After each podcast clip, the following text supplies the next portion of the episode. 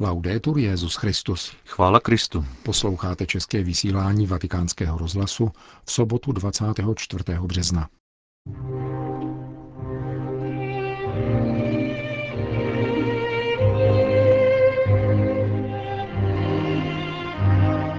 Papež přijal představitele italského kraje Trident. Křesťanské čistotě věnoval páté a poslední postní kázání pro papeže a římskou kurii otec Raniero Cantalamessa. Přiblížíme vám ji v druhé části našeho dnešního pořadu. Hezký poslech přejí Milan Glázer, Jiří Hebron.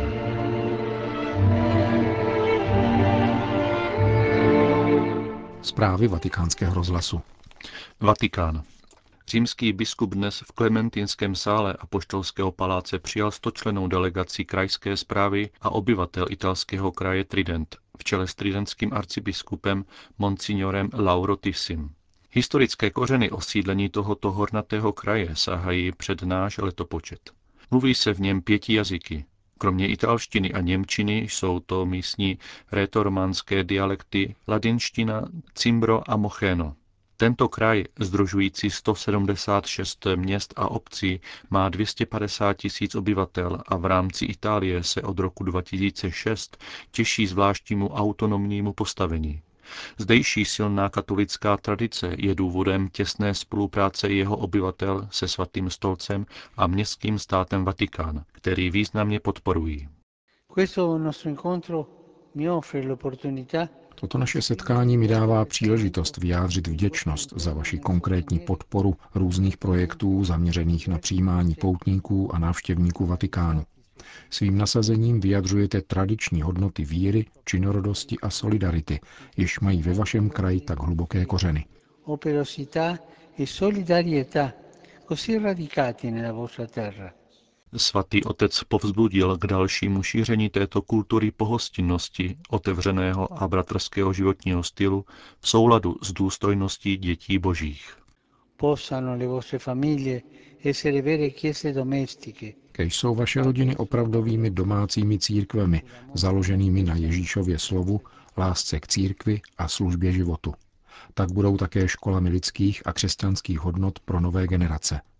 Velkodušně rozsévejte evangelní sedbu činorodé lásky v místech, kam vás prozřetelnost pošle.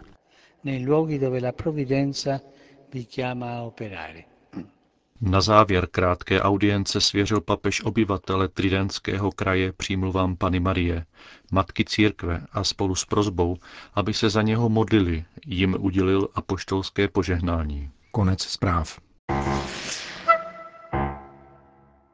Noc pokročila, den se přiblížil. Odložme tedy skutky temnoty a oblečme se do výzbroje světla. Veďme počestný život jako ve dne, ne v hodováních a pitkách, ne v necudnostech a prostopášnostech, ne ve sváru a závisti, ale oblečte se v Pána Ježíše Krista a nepečujte o tělo tak, že by to vyvolávalo žádosti. Páté a poslední postní kázání pro papeže a římskou kurii věnoval otec Raniero Cantalamessa křesťanské čistotě. Úvodní text v listu Římanům mluví o skutcích temnoty, které apoštol jinde nazývá žádostmi nebo skutky těla. Zatímco výzbroj světla na jiných místech označuje za skutky nebo plody ducha. Jak papežský kazatel zdůraznil, svatý Pavel mluví o velmi těsné spojitosti mezi čistotou a svatostí, čistotou a duchem svatým. Neboť to je vůle Boží, vaše posvěcení. Zdržujte se smilství. Naučte se každý držet svoje tělo ve svaté kázni a počestnosti, ne ve chtivé žádostivosti jako pohané, kteří neznají Boha.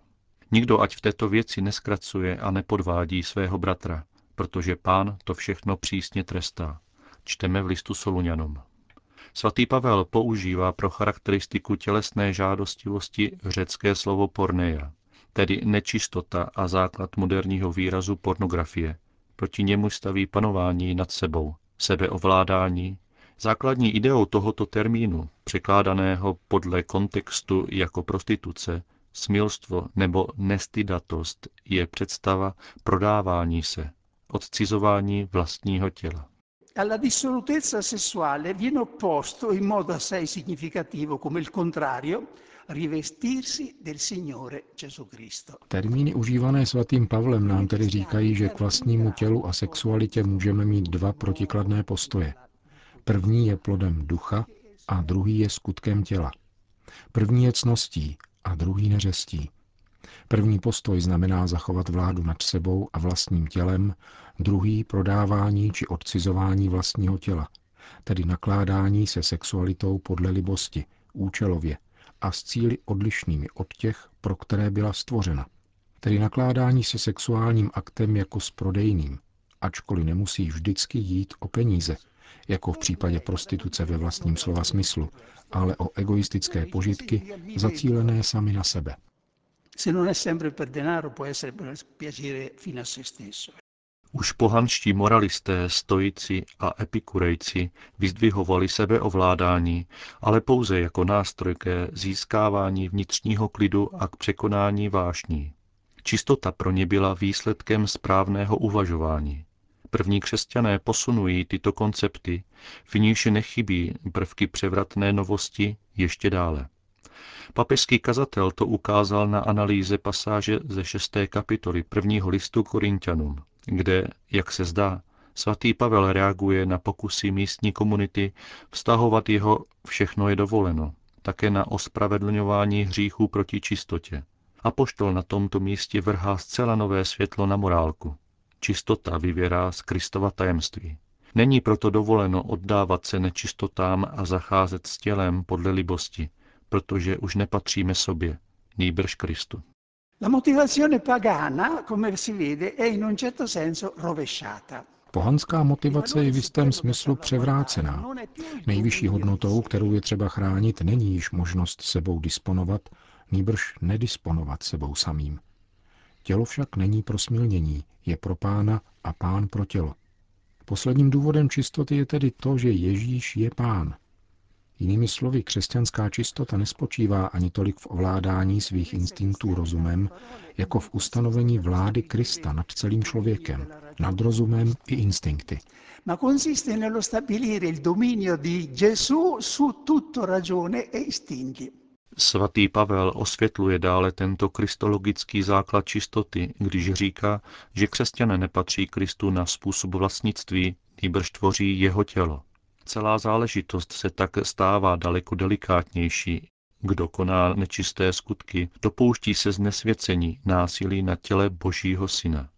A Pavel pokračuje pasáží o těle jako chrámu Ducha Svatého a na jiném místě varovně dodává, kdo by zničil Boží chrám, toho zničí Bůh. Lidská důstojnost je totiž nesmírná a lidské tělo je určeno ke vzkříšení. Křesťanská čistota se nezakládá na pohrdání tělem, nýbrž naopak na velké úctě k jeho důstojnosti. Evangelium, jak říkali otcové církve v polemice z gnostiky, nehlásá spásu od těla, nýbrž spásu těla. Ti, kdo považují tělo za vnější oděv, který zanecháváme tady na zemi, nezhledávají důvody, jaké mají křesťané, aby je zachovali neposkvrněné. Lidské tělo má tedy oslavovat Boha a to se děje tehdy, když člověk žije svoji sexualitu a tělesnost v lásky plné poslušnosti Boží vůli, tedy v souladu s tím, co je původním božím záměrem a přirozeností, kterou tělu vetknul. Ideál čistoty, chápané v tomto velikonočním tajemství, zaujímá privilegované místo v každé syntéze křesťanské morálky, dodal otec Kantelemesa. V běžné řeči se čistota stala synonymem krásy. Mluvilo se o ní také jako o životním stylu, spíše než o jediné ctnosti. Dnes je však tendence klást hříchy proti čistotě a hříchy proti bližnímu proti sobě a sugeruje se, že skutečným hříchem je pouze ten, který škodí druhému člověku. Někdy se dokonce ironizuje dřívější přehnaný kult krásné cnosti. Ačkoliv je tento postoj částečně pochopitelný, protože příliš jednostranná morálka zaměřená na tělesné hříchy nakonec se redukovala tuto ctnost na pouze negativní dovednost odmítat. Není dobré upadat do druhého extrému, zdůraznil otec Kantelmesa. Ctnost čistoty a lásky k bližnímu totiž proti sobě nestojí. Purezza e amore del prossimo stanno tra loro come dominio di sé Čistota a láska k bližnímu se k sobě vztahují jako sebeovládání a sebedarování.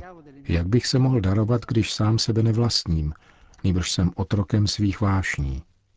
Je iluzí věřit, že lze autentickou službu bratřím, která vždy vyžaduje oběť, altruismus, překonávání sebe sama a velkorysost, slučovat s osobním neuspořádaným životem, usilujícím o sebeuspokojení a ukojení svých vášní.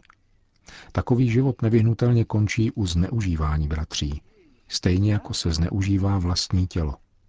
Kdo nedokáže říci ano bratřím, nedokáže říci ne sobě samému. Non si sa dire di sì ai fratelli se uno non è capace di dire qualche no a se stesso.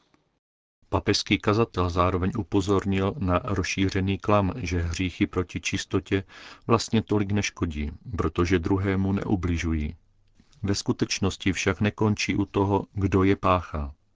Každý hřích totiž narušuje a znečišťuje morální prostředí člověka. Ježíš tuto nákazu nazývá pohoršením, které odsuzuje v Evangeliu velice silnými slovy. Jako názorný příklad citoval papežský kazatel epizodu z Talmudu o muži, který na člunu začal vyvrtávat pod sebou díru. Když se ostatní ptali, co to dělá, osočil se na ně. Co je vám do toho? Co pak to není díra pod mým sedadlem? Otec Kantalamesa pak poukázal na dva základní rozměry křesťanského života, které na počátku křesťanské éry dokázaly proměňovat tehdejší pohanský svět, totiž hlásání slova, kerygma a svědectví života, martýria. Bratrská láska a čistota života udivovali pohany, jak dosvědčují křesťanští apologeté prvních století. Považovali je za mimořádné a neuvěřitelné. Vedli je ke konverzím. Qual è la situazione del mondo d'oggi riguardo alla purezza? La stessa, se non peggiore, anzi peggiorata dal fatto che oggi tutto è globalizzato. eh, Jaká je situace v dnešním světě, pokud jde o čistotu? Stejná, ne horší než tehdy. Žijeme ve společnosti, která v otázce mravů znovu beznadějně upadla do pohanství a modloslužby vůči sexu. Strašlivé obvinění pohanského světa, které svatý Pavel vyslovuje na začátku listu Římanům, platí doslova a do písmene o dnešním světě. Zejména pokud jde o takzvaně blahobytné společnosti. Také dnes se děje mnoho těchto věcí a dalších ještě horších, ale je snaha je ospravedlňovat. Ospravedlňovat každou morální svévoli a sexuální perverzi. Neboť, jak se říká, neubližuje druhým a neomezuje svobodu druhých. Ničí se celé rodiny a říká se, co je na tom špatného. Si distruggono famiglie con una leggerezza estrema si dice, beh, che male c'è? Io ho diritto di perseguire la mia felicità. Přestože moderní věda o člověku osvětlila některé podmíněnosti a popsala některé mechanismy lidské psychiky, toto poznání pozměňující některé soudy o sexuální morálce nijak nesouvisí s pansexualismem některých pseudovědeckých teorií, které popírají jakoukoliv objektivní normu ohledně sexuální morálky a všechno připisují spontánní evoluci mravů. Když totiž zkoumáme to, čemu se dnes říká sexuální revoluce, s růzou zjistíme, že nejde o pouhou revoluci proti minulosti, nýbrž často o revoluci proti Bohu a někdy proti samotné lidské přirozenosti. Co po nás jako po křesťanech žádá v této situaci Bůh? Ptá se na závěr otec Cantalamessa.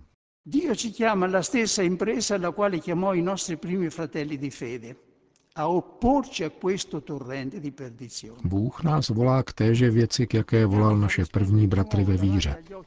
Postavit se této záplavě vedoucí do záhuby. Volá nás, abychom znovu nechali před očima světa zazářit krásu křesťanského života. Volá nás k boji za čistotu. Bojovat vytrvale a pokorně. Ne nezbytně k tomu, abychom i hned byli všichni dokonalí. A lottare, non necessariamente essere tutti subito perfetti. Slyšeli jste zhrnutí pátého postního kázání otce Raniera Cantalmesi.